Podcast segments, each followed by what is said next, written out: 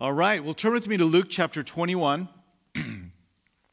and we will um, begin this. The title is Escape the Coming Trouble. And we're going to make it down to probably verse 27 tonight. I think we'll get that far, maybe not that far, but we'll see. That's what I've planned for. And although much of this chapter is about uh, the return of the Lord and the judgments that are going to come upon this earth, we actually begin in verses 1 through 4 with a, a model of generosity that all of us are, are pretty familiar with. And, and if you just kind of look back into chapter 23, you can catch the, the flow. Uh, I, would, I would make the case that if I was dividing up the chapters, I would have put verses 21, 1 through 4 in chapter 20, not chapter 21. And I think you'll, you'll see this. But we see in chapter 20, um, Jesus says, Beware of the scribes. They, you know, they go around, they want the best seats, they want the best place, they, they, they're pretentious, they're devouring pe- widows specifically, um, their, their houses. And then he speaks of a widow in verses 1 through 4. He looked up and saw the rich putting their gifts into the treasury. And he also saw a certain poor widow putting in two mites. So he said, Truly I say to you, this poor widow has put in more than all. For all these out of their abundance have put in offerings for God. But she out of her poverty put in all the livelihood that she had. I think as we look at this, the first thing I like to say is Jesus is not necessarily asking everybody to put everything in that they have. The point in the context is there's a bunch of hypocrites that are running around in that temple. And they were pretentious, and they were devouring widows' house, uh, their houses. And so Jesus sees some that evidently would have represented the pretentious, and then he saw the widow. And it was what he had just spoke on. We read that in verse 21, verse 1, and he looked up and saw. So it just became an illustration for him right there. And, and he speaks of these that had come in and they were putting their gifts in. It was uh, not uncommon that if a really large gift was going to be making it into the treasury, that the trumpets would be blown and that everybody would set their attention upon that gift that was about to, to go in, and people could be amazed at that um, you know huge amount of uh, money that went into the treasury.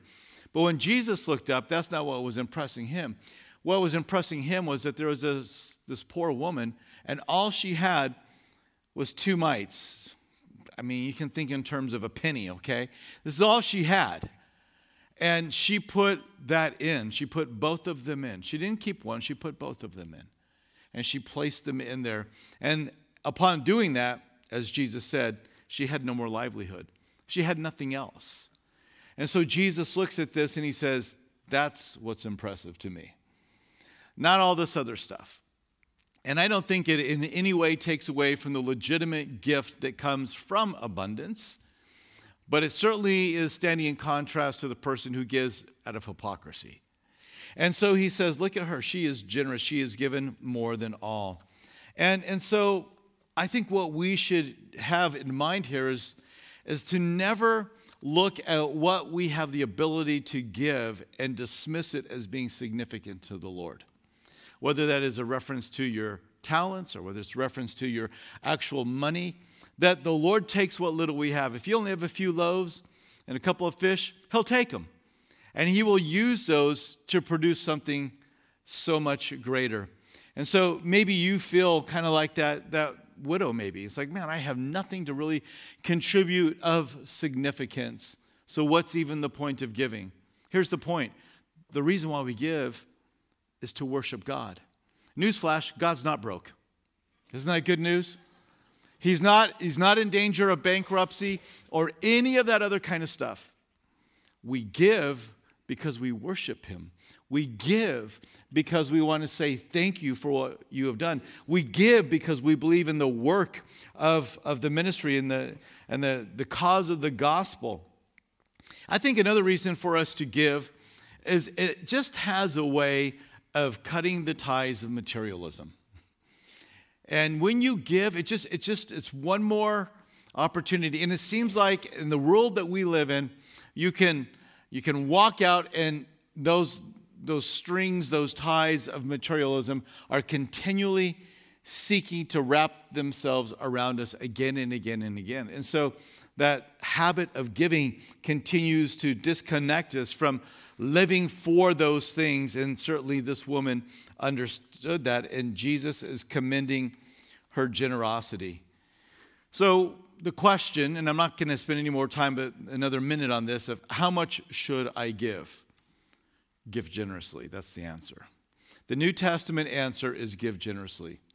And, um, you know, you will receive as you give. Give in such a way that you hope to receive back. And so, if you sow sparingly, you'll reap sparingly. If you sow bountifully, you're going to reap bountifully. And so, this is what the Lord loves. He loves the cheerful giver, right? He loves that person that is generous in their giving. And so, Paul, when he is writing to uh, the Corinthians, says, Determine in your own heart what you ought to give. But we know that it ought to be a free will offering, right? Not out of compulsion. We know that it ought to be a, a, a, an act of worship. And we know that it ought to be something that is marked by generosity. And that is a, a moving scale, right? I mean, I, I mean that in the sense of, well, even maybe in, in the course of your own life, right?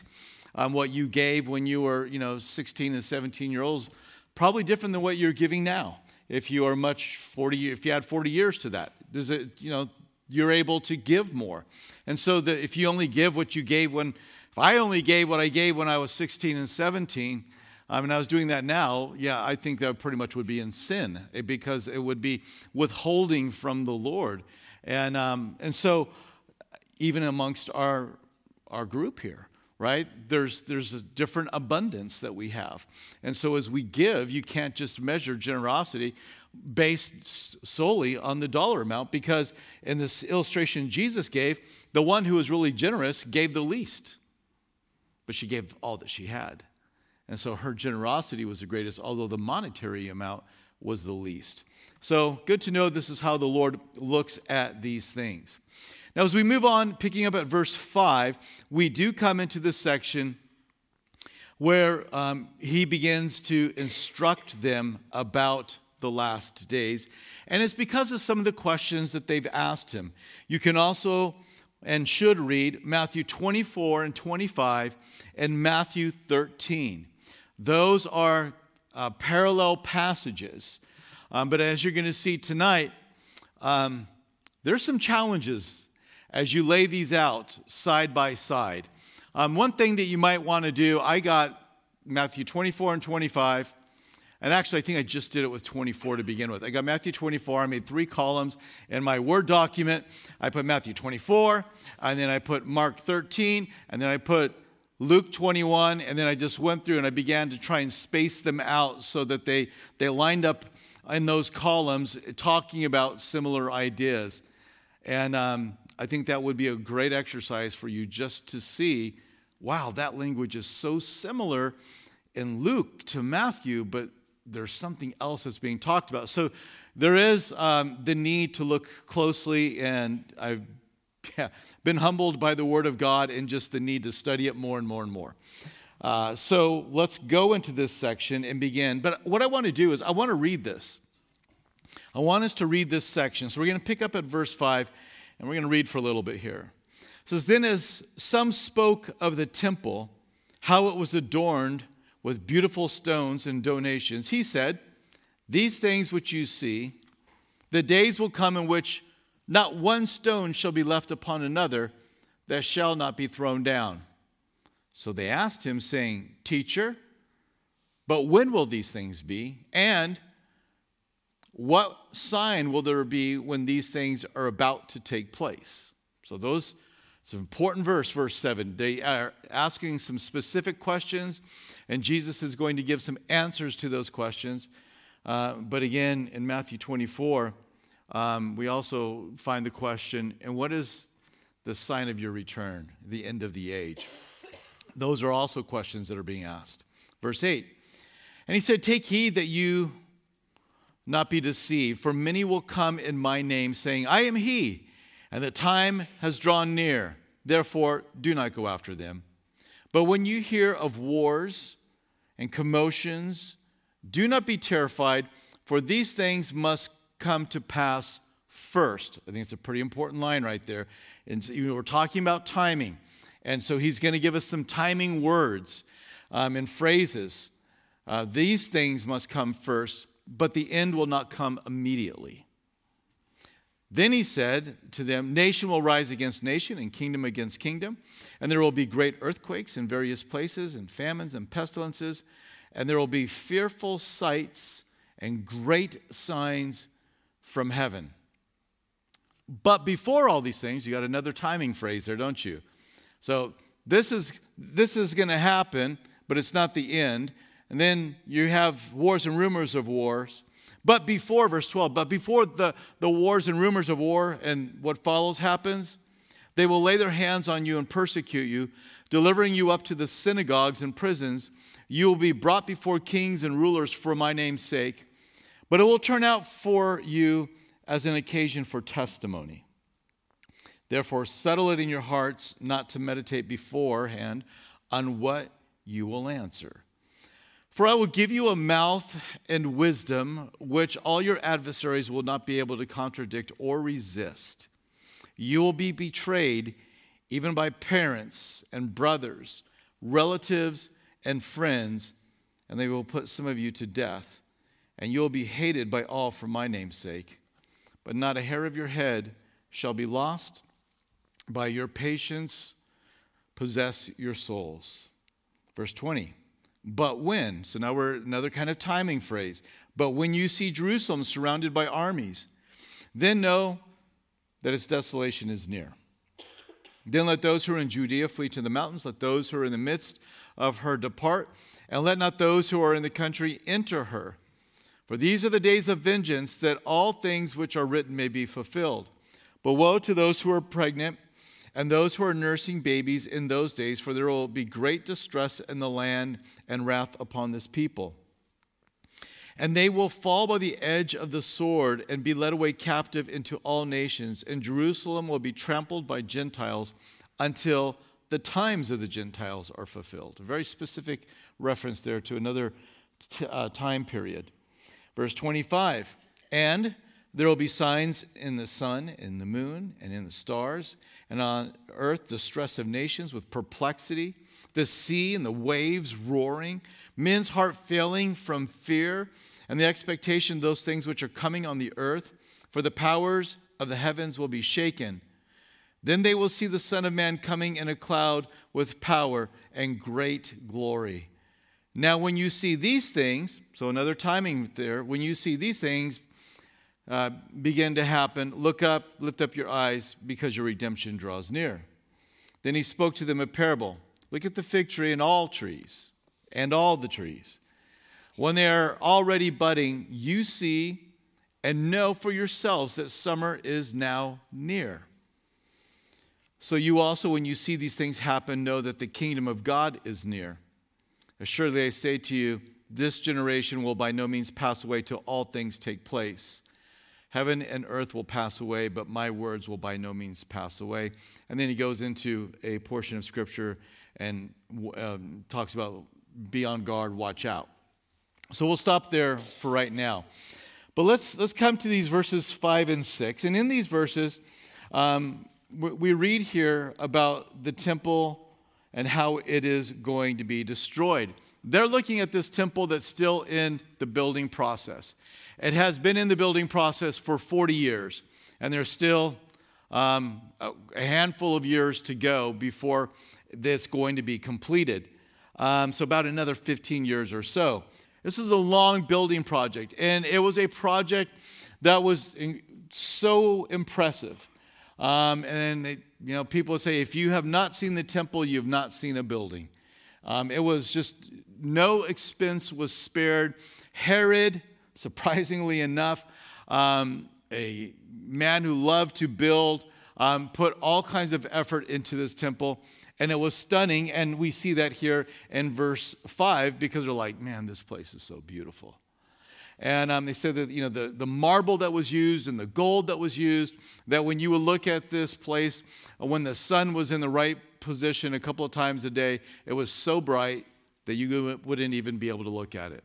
Now, I don't know if that's hyperbole and just speaking of the reflection of it, but you get the idea. Even that, if it is hyperbole, you get an idea that they're trying to communicate something. And from a far distance, there was so much marble and limestone that was used, they said it looked like snow that was on top. So, a pretty impressive place. And they, they talked about the stones. We talked about this in our last study, so I'm not going to go into a lot of detail on this. But, but they said, this is, this is amazing, don't you think? He says, Well, actually, I think it's all going to fall apart. That's what I think. You, you're looking at this and you see it as some, something that's like these stones will never be toppled. He said, No, they're actually, it's pretty shaky stuff right here. These things are about to come down. Not one stone is going to be left upon the other. And he's referring to something that does happen in 70 AD. Again, I don't want to spend the whole time reiterating this. You can go back to our last study.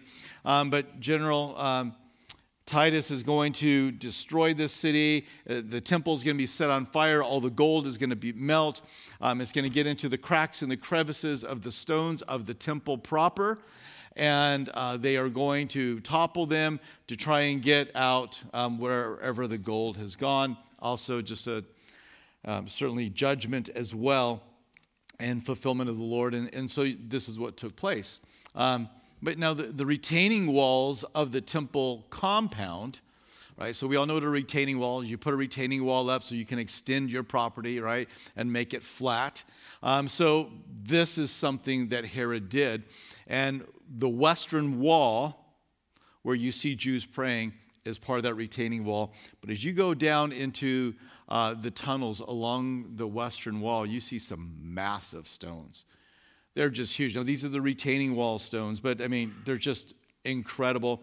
And, um, you know, even the ones that are still left piled up that were pushed off of this Temple Mount, off of the retaining wall, if you want, and down into the marketplace, some have been left behind and they were huge, and you can see the damage they've done. But Jesus said, This is what is going to take place. And we're going to come back to it again, but that's exactly what happens. the temple is destroyed not long after it was built. And this is connected um, with Israel's rejection of Jesus. And he says, You know, you've rejected me, but man, you have terrible days coming. I came for peace, but now you're going to have a different experience. And so he has mentioned this coming judgment more than once, but he gets quite specific about the temple that is going to be destroyed. So here in verses 5 and 6, um, no end time stuff Unless you're a disciple and you are looking forward into the future, things are going to happen down the road. But as we look at these verses, five and six, it's something that's happened in the past. But here's the thing about the Olivet discourse the temple is referred to in a couple of different ages. So you have the temple that we're reading about now in the age of the disciples. But we're also going to read of the temple and the age of the last days, days that we have not yet seen. And you know, you can even look back in, in history and you can see, like in the days of um, Antiochus Epiphanes, um, a crazy madman who came on the scene and desecrated the temple. Um, you can think of the days in which um, uh, the Assyrians came and they attacked and they were surrounding Jerusalem and it looked like they were going to fall and they didn't. There's a lot of times in history, Israel's history, where the temple is, you know, right in the center. Now, a little while later, Nebuchadnezzar came in and he did destroy the temple. So you have this many references to the destruction of the temple. Some of them are historical, um, and some of them are future. So, this is a historical look at a prophecy that Jesus gave. Now, here's the, the news flash Jesus is a prophet of God. He's a true prophet of the Lord. And when he speaks of things that are going to come to pass, they're going to happen. And so, what he said was going to take place um, is exactly what took place. And that should cause us to, to sit up and find comfort in the words of the Lord, but also knowing that he, we're going to read other prophecies of things that have yet to come that go out beyond even the day in which we're living right now, is that we should expect that they will be fulfilled with the same degree of accuracy. And so we listen up and we want to know what the Lord has to say. Now, in verse 7, they asked him, saying, Teacher, when will these things be? And what sign will there be when these things are about to take place? So he's going to give them um, some information on that. But they're, they're inquiring about the timing. Again, in Matthew and Mark's account, other questions are added of what will be the sign of your coming and the end of the age. So these are kind of temple related questions, and they're going to get a little bit more of the end of the age answer too that was talked about in those other two locations. So it's really helpful in trying to nail down which question is Jesus answering when you are reading this.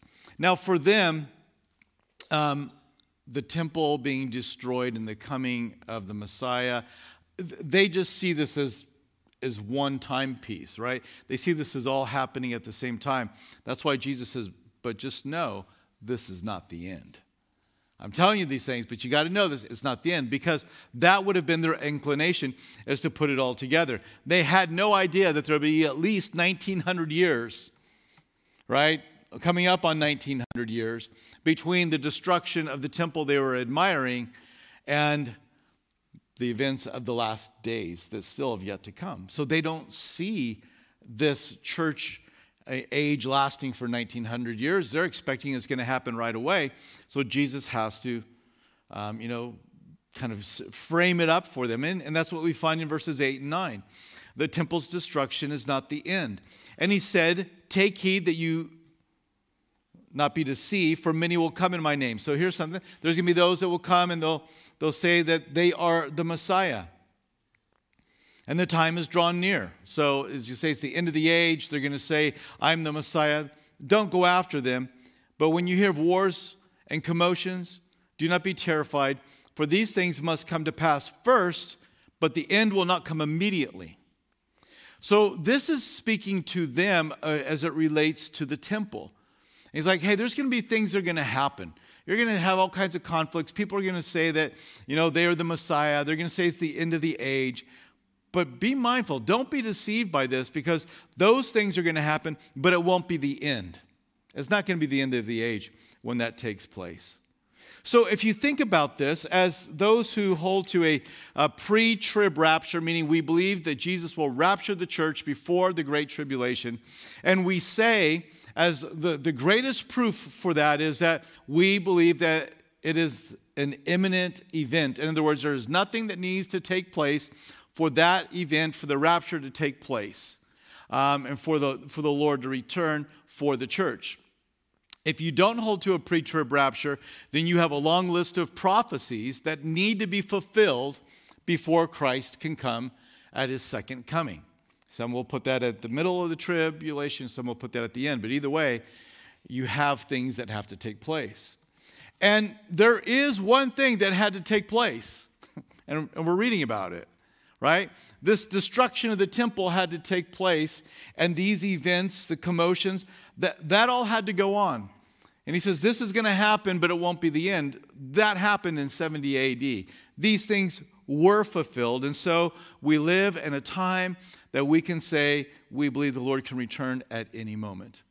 And again, some will say, well, I, I believe that he's going to come at the end of the tribulation. It's the same as the second coming then you have a lot of things that have to take place. We'll read about some of them tonight. But you won't see Jesus until you see the Antichrist first. You have to see the abomination of desolation before you see the second coming. And we can make a really long list of those things. But the strongest uh, reason to believe in a pre trib uh, position is that we believe that Jesus can come back at any moment. So he talks about the deceivers that were going to come. And, um, and he says, watch out for them. Josephus, in his writings, and he's not, it's not, you know, scripture, but he talks about and mentions some of these false prophets that were running around around 70 AD and how he, they were deceiving people. And I'll just read to you a couple of lines. I mean, there's a whole section, I'm not going to do that to you. Um, it says, The false prophet was the occasion of the people's destruction, who had made a public proclamation in the city that very day that God commanded them to go up on, upon the temple, and that there they should receive miraculous signs of their deliverance. Now there was then a great number of false prophets, suborned by the tyrants to impose upon the people who denounced this to them that they should wait for the deliverance of God. Um, then he goes on and later, he says, Thus there were the miserable people persuaded by these deceivers. So as, G, as Josephus gives a historical account, a secular account of the destruction, he says, Man, there were all kinds of false prophets.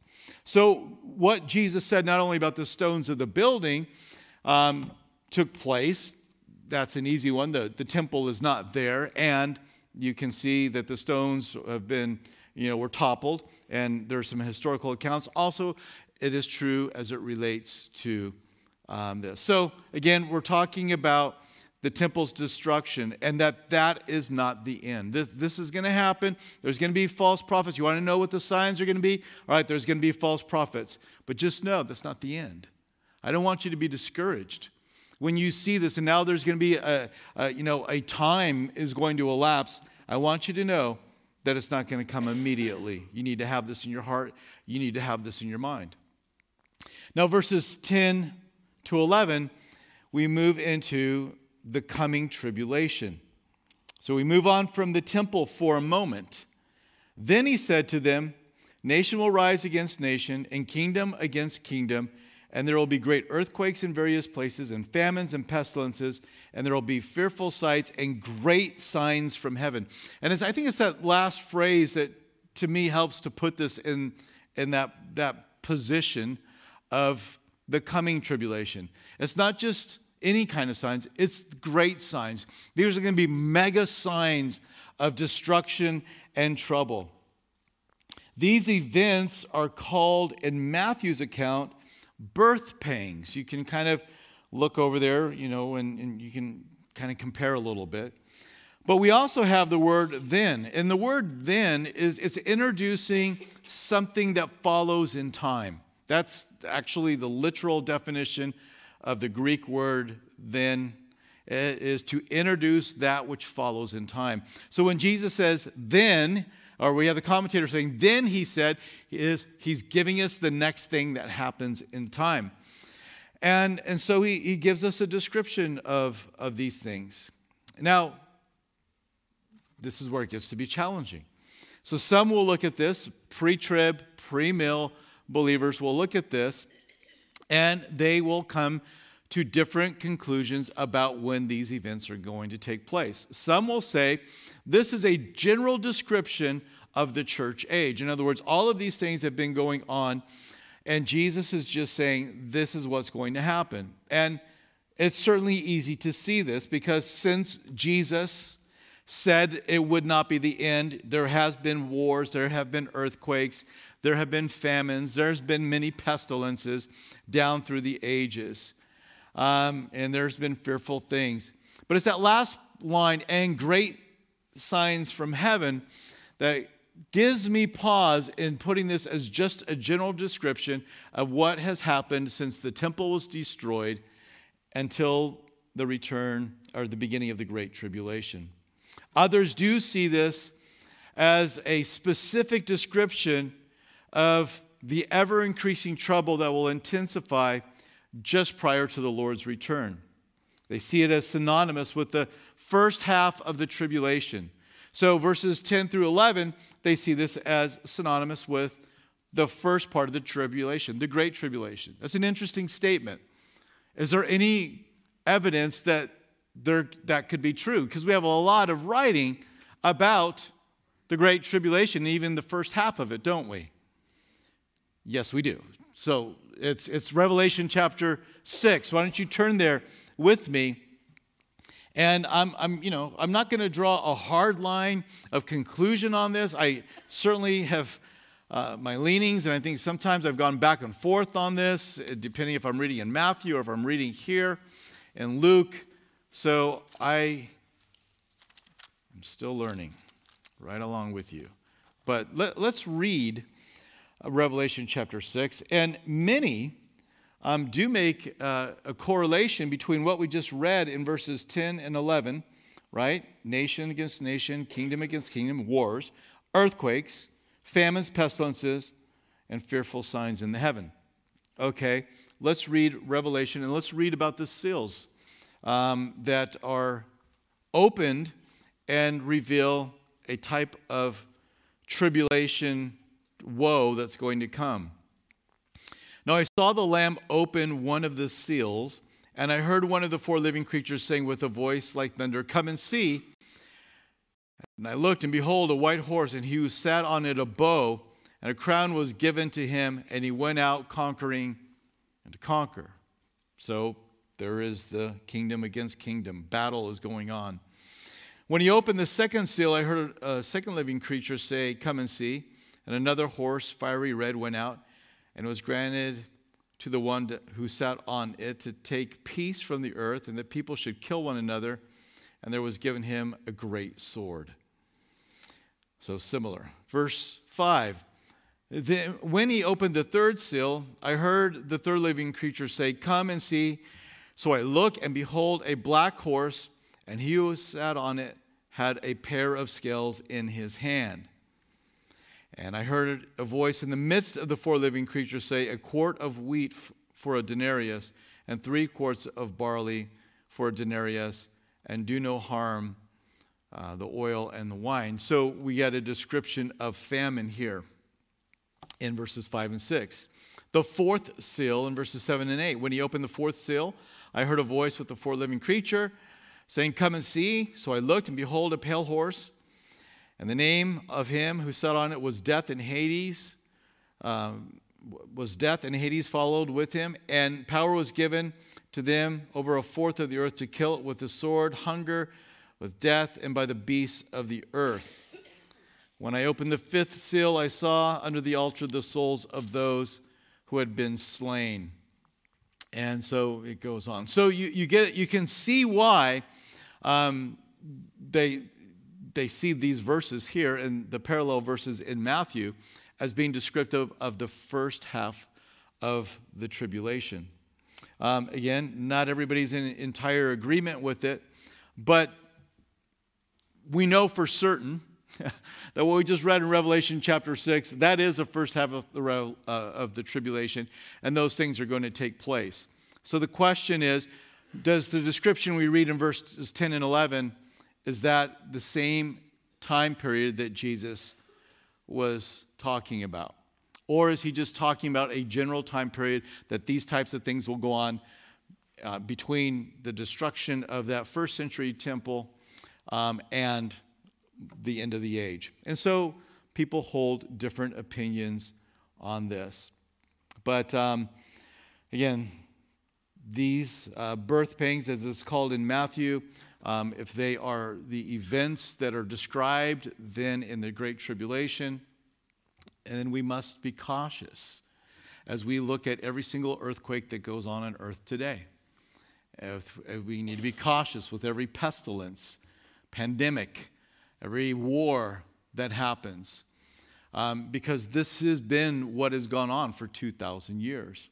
Now, they are the very things that are going to take place with incredible intensity and ferocity in the Great Tribulation. And they're like birth pangs that are going to get worse and worse, and then it's just going to be, um, you know, you're going to have this terrible time. So it just, we, I think we need to measure ourselves. Um, in, in, looking at some of these things. And so when somebody looks and says, oh, there was an earthquake, Jesus is about to come back, I just kind of like, well, I hope you're right. I mean, it would be great. I'm, I definitely am all for Jesus coming back. And I know that these are the things that are going to happen prior to his second coming. And I know these are the things that have gone on. I'm just not so convinced that every one of these things that we see going on is, is a sign of the rapture. Why is that? Because a rapture is what kind of event? A signless event. So if it's imminent, it means nothing needs to happen. So, what do we make of what we see going on in the world? Does it mean nothing? Oh, I think it means something. I mean, I, I think all of us have probably looked back in these last couple of years and seen the turmoil and the perplexity of nations and all the rest that's gone on, uh, the pandemic, and we're like, okay, all right. So, got a little glimpse of how it may unfold in uh, the Great Tribulation. However, put it on steroids compared to what we've seen. Okay? So there, yeah, there's, you know, it's, it's, it's impacted the world. But I do not think for a second that we are in the midst of the Great Tribulation. So, um, again, you can do your own study, compare these to Revelation chapter 6. And um, so, yeah, I guess I would gently lean to the idea that in verses 10 and 11, that is talking about that same time period. And part of the reason is because of what we read there in verse 12. So, verses 12 through 19, we speak of a time of persecution before the end of age. He says, But before all these things. So, in verse 12, what he's about to describe, um, uh, or what he's going to talk about, is going to precede what he just referred to in verses 10 and 11. So, there's going to be wars, there's going to be pestilences, there's going to be famines, but before these things, right? So it's not a strict chronological order. You can see that pretty clearly by these, you know, these phrases of, of timing. So if verses 10 and 11 are something about the Great Tribulation, um, or just the general church age, whichever position you take, what we read next in verses 12 and th- through 19 goes back in time. It doesn't go forward in time, right? So these things will precede all of those signs. They're going to lay hands on you. They're going to take you to synagogues. Don't rehearse what you're going to say. I'm going to give you what you should say at their very moment. You're going to experience difficulty from the people that are, you're closest to, your relatives, your family, verse 16. But don't worry about any of that. It's all going to be okay. So, the time of persecution before the end. Uh, yeah, this is exactly what the disciples went through. They were delivered up to the synagogues, they were betrayed by family. They did stand before the rulers of, of the nation and, you know, and of nations, and they gave an answer and caused those that listened to not even know how to answer them and realize, wow, these are men that have spent time with Jesus. And so this is just a description of what, again, what you're going to go through. So for the disciples, really important that they, they, they hear this. You're going to, yeah, the temple's going to, is going to be destroyed. Um, and there's events that are going to come upon this earth. They're going to be terrible. They're going to be tragic. It's going to be birth pangs of the end of the age. But before that happens, you're going to be persecuted pretty badly. And of course, this applies not just to that first century, but, but to, to the churches down through the ages that have gone through persecution. Now, verses 18 and 19, kind of a little difficult to understand, but not a hair of your head shall be lost, but we know that people are going to be killed. And by your patience, possess your soul. So the, the idea is stand fast, right? Don't, don't give in, don't walk away, don't allow the difficulty to send you running. Verse 19. Verse 18, um, I've got your hairs numbered. I, I'm not going to lose sight of you. I've got you, and even if you lose your life, you will remain. And so uh, many believe this is just an idiomatic expression to speak of um, you're still you're going to be all right. You're going to be okay. And um, many of them would suffer um, persecution and not die and die a natural deaths. Many would suffer persecution and end up dying. So, verses 12 through 19, um, certainly a description for the disciples of the difficult days that they were going to go through. Now, as we move into verses 20 through 24, we come into um, a period that will be called the times of the Gentiles. But when you see Jerusalem surrounded by armies, then know its desolation is near. So, this is one of the questions that they asked, right? What will be the sign? And he goes, All right, here you go. When you see Jerusalem surrounded by armies, know that its desolation is near. Then let those who are in Judea flee to the mountains. Let those who are in the midst of her depart, and let those who are in the country, uh, enter her. For these are the days of vengeance, that all things which are written may be fulfilled. But woe to those who are pregnant. And so he goes through this description, and then he says in verse 24, And they will fall by the edge of the sword and be led away captive to, into all nations, and Jerusalem will be trampled by Gentiles until the times of the Gentiles are fulfilled. This again, it's, it's a difficult passage to say, are we talking about the first century AD surrounding of Jerusalem? Are we talking about the end of the age, you know, abomination of desolation, um, and then just prior to the second coming of Christ surrounding? So is this already happened, or is this something that happens in the future? Now, if you read Matthew 24, well, let's just do it. Let's go to Matthew 24. And as we move to Matthew 24, verses 15 through 22, um, you're going to see that this is definitely similar language. So the question for you to answer is Is the language of Luke, although similar to Matthew, speaking about the same time period? Or is he just using similar language?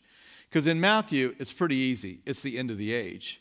Therefore, when you see the abomination of desolation spoken of by Daniel, the prophet standing in the holy place, whoever reads, let him understand, then let those who are in Judea flee to the mountains. So, pretty similar language right there. Let him who's on the housetop not go down, take out anything of his house, and let him who's on the field not go back to get his clothes. Woe to those who are pregnant, and those who are nursing babies in those days. Pray that your flight may not be on the Sabbath for then there will be great tribulation, such as not been since the beginning of the world until this time, no, nor ever shall be. And so, obviously, in Matthew's account, um, that section is talking about the great tribulation. The question is when you look in Luke's account, is he just simply answering the question that the disciples asked? And I think that is probably what's going on. This, this description is speaking of the opening question. It goes back to the opening question, and he's just saying, hey, you're going to be surrounded, and you're going to need to flee. And interestingly enough, historically, um, the believing church, the disciples, um, when Jerusalem was being surrounded in AD, actually, not I won't say 70, but you know, a little bit earlier um, in 68, um, 66 or 68, well, I'll give it to you in just a second. There was an initial surrounding of Jerusalem. The general at that time realized his supply line was short.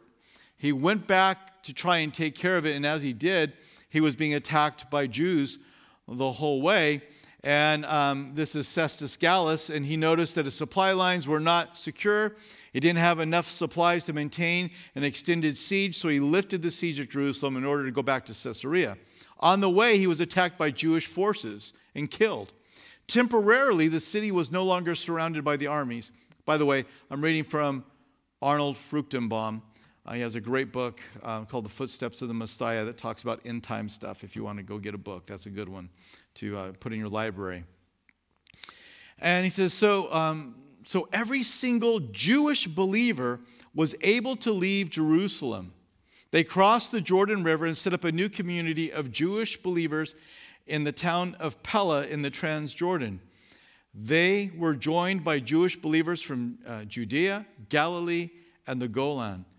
They, there they waited for the prophecy of Jesus to be fulfilled.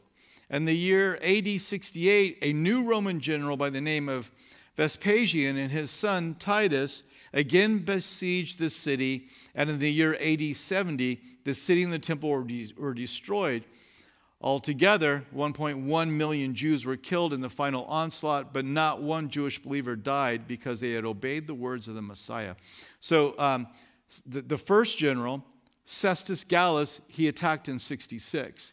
He retreated, was cut off. There was a temporary reprieve the Christians read this and they're like, when we see it get surrounded, it says we're to flee. And they took it literally and they fled.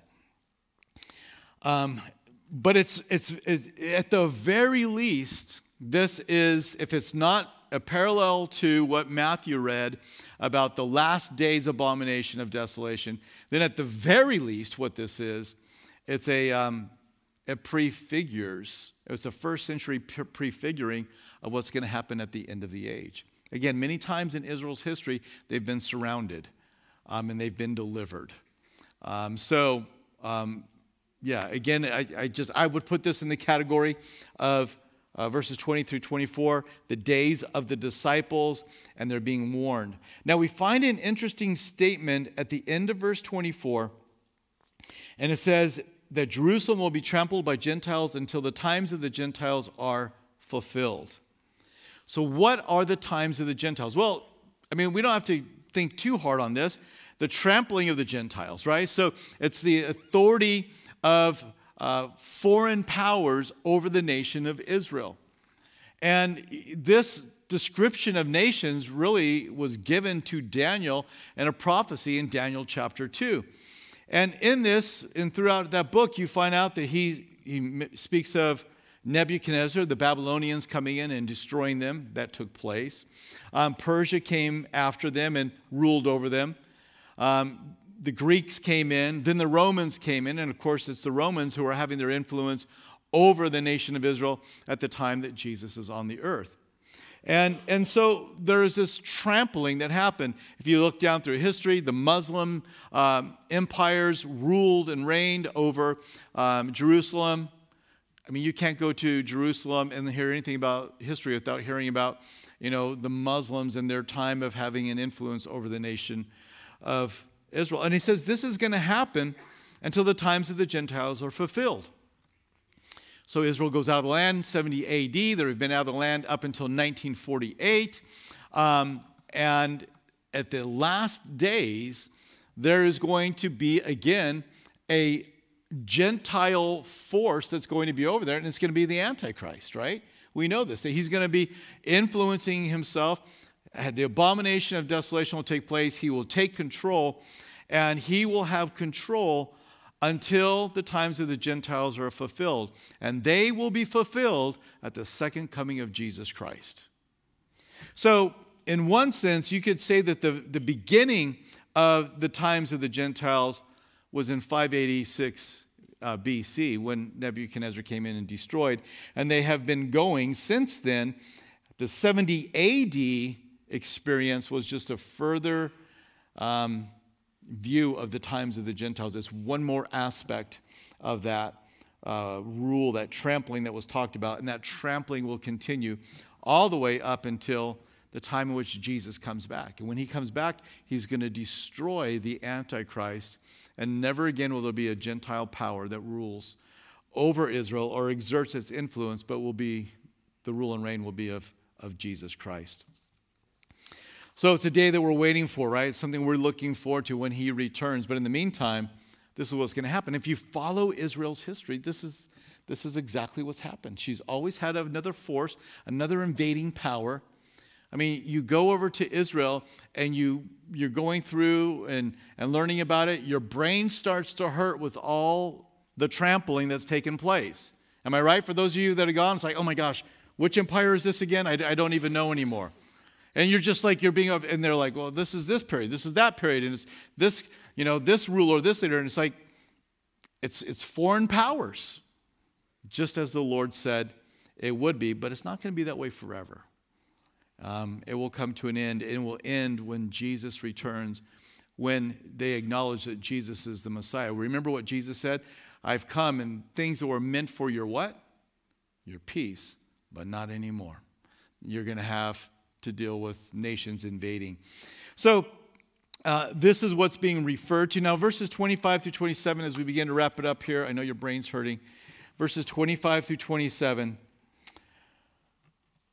It says, And there will be signs in the sun, and the moon, and in the stars, and on the earth distress of nations, with perplexity, the sea, and the waves roaring, men's hearts failing from fear and expectation of those things which are coming on the earth. Imagine in the middle of the great tribulation what fear will be upon people. I mean, we've gone through something for the last 18 months, and fear is at an all time high.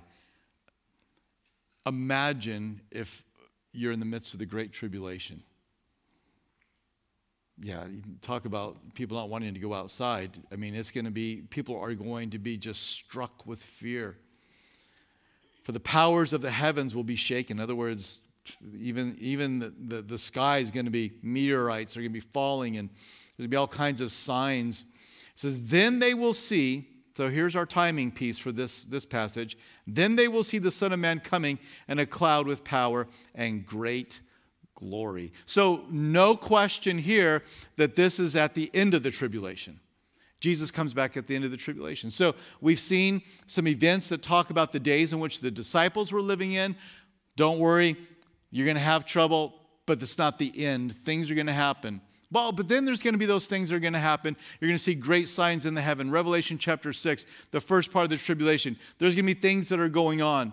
But then he comes back in verses 25 through 27 and he talks about his return. And he talks about the second half of the tribulation. So, again, this would be a, a time that is in the future.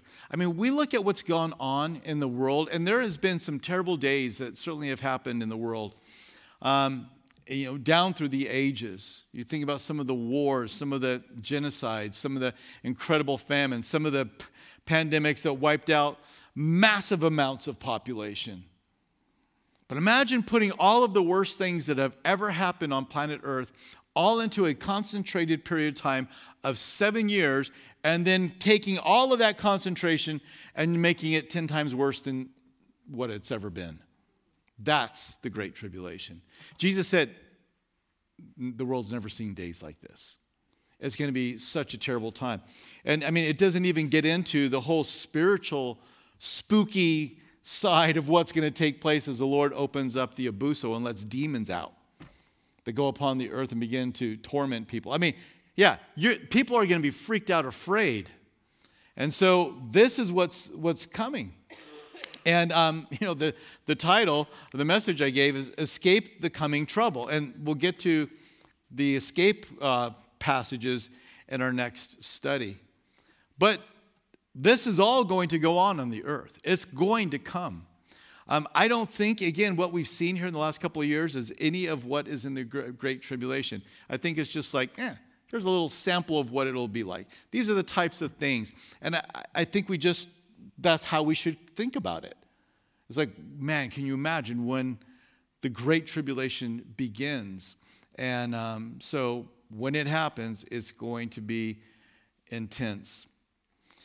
So Jesus mentions that it's going to all culminate, this great tribulation, with his coming. That's the, that's the climax of it all. Why is he coming? He's coming to save Israel because they have said, All right, we get it. You're, Jesus of Nazareth, you're the Messiah, save us.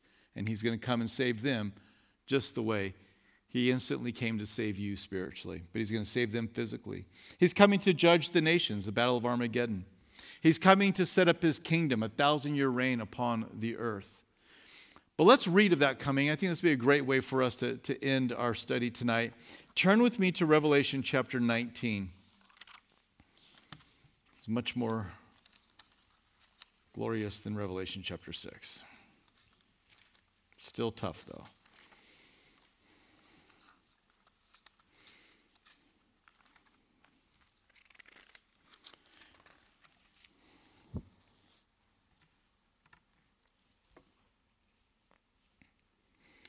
And I'll pick up at um, verse 6 of chapter 19.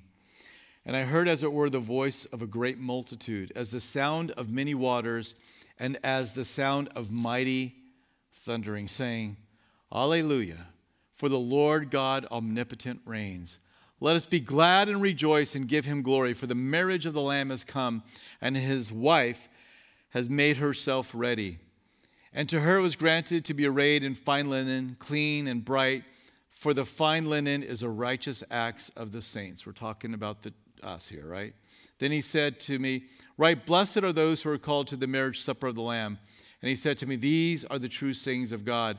And I fell at his feet to worship him. But he said to me, See that you do not do that, for I am your fellow servant and of your brethren who have a testimony of, of Jesus. Worship God, for the testimony of Jesus is the spirit of prophecy. Now, verse 11 Now I saw heaven opened, and behold, a white horse. And he who sat on him was called faithful and true. And in righteousness he judges and makes war. His eyes were like a flame of fire, and on his head were many crowns. He had a name written that no one knew except himself. Although I did read one commentator that seemed to figure it out, but uh, I don't know that I really trust his discovery. He was clothed with a white robe dipped in blood, and his name is called the Word of God. And the armies in heaven, clothed in fine linen, white and clean, followed him on white horses. Now out of his mouth goes a sharp sword, that with it he should strike the nations and he himself will rule them with a rod of iron. He himself treads the winepress of the fierceness and the wrath of Almighty God. So he's judging those nations, right? And he has on his robe and on his thigh a name written King of Kings and Lord of Lords.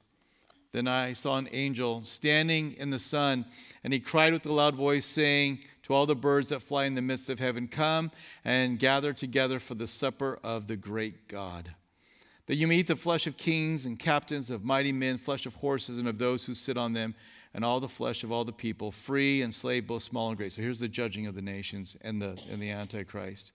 And I saw the beast and the kings of the earth and the armies gathered together to make war against him who sat on the horse and against his army.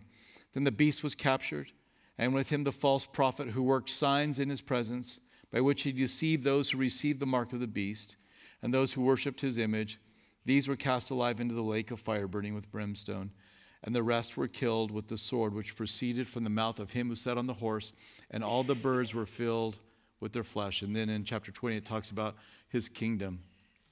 So this is, I mean, we read it with just such a, a simple statement um, back there in Luke where Jesus says that he'll, you know, he'll return with great glory. Well, that, that's the glory that we're talking about. That's, that's him coming back to save the nation, to judge the nations, to get rid of the Antichrist and his influence, and then into chapter 20 to set up his thousand year reign. You know, the Lord has gone out of his way to give us a whole lot of information about what's coming, hasn't he? I mean, there is so much prophecy. And all of us sh- should take it seriously to read it and to understand it. Um, it's not given to us to confuse us, although it is a difficult study. I'll be the first to admit it. But we should study it and we should know it and understand what the Lord has given to us ahead of time. Um, it's not in any way to set up a, uh, a date of Jesus' arrival. We'll talk about those, those that have date, uh, set dates in the past and the folly of setting dates and um, how they've made a grave misinterpretation of a passage. So if you ever wonder, how do people keep coming up with dates when he said, don't come up with a date? We'll look at it next week and we'll see wh- how people misinterpret a passage that thinks gives them an insight to setting a date. And that's it's sheer folly, and they've all been wrong every single time. Um, but the point is that we can know how it's going to end that Jesus is triumphant, that Jesus rules and reigns, and that we will be with him. You are those saints that are dressed in fine linen, riding on the horses with him. You are coming to rule and reign with him. And the Lord wanted you to know that. He wanted you to know, I win, and you're going to be right beside me when it's all said and done. So he's going to come back in, in glory, and we will be basking in that glory, but we'll be coming alongside of him. So we've been given examples of generosity of the, the, the widow who gave her two mites. We see that the temple was going to be destroyed. Jesus spoke of it, and it was destroyed. We see how the church took heed to the prophecy and went and hid in that first century um, uh, destruction. And we see that the Lord says he's coming back, but there's going to be terrible days before he returns. And um, some of what we'll get into in our next study um, and it won't be next week, it'll be the following week, is going to be talking about more about the, the tribulation and how we relate and where the church belongs in the midst of this passage of that primarily is dealing with the nation of Israel. It's not dealing with the church so much, it's dealing with the nation of Israel. So we'll talk about that. But let's go ahead and go to the Lord in prayer. Father, we, we're grateful, Lord. The first coming of your Son fulfilled so many prophecies, and um, the world was not ready for him. We don't want to be like that, Lord. We want to be found watching. We want to be found waiting and looking, allowing the hope and the certainty of your Son's return to purify our hearts and our lives, to put a sense of urgency within us to make a proclamation to all people that you're coming back again.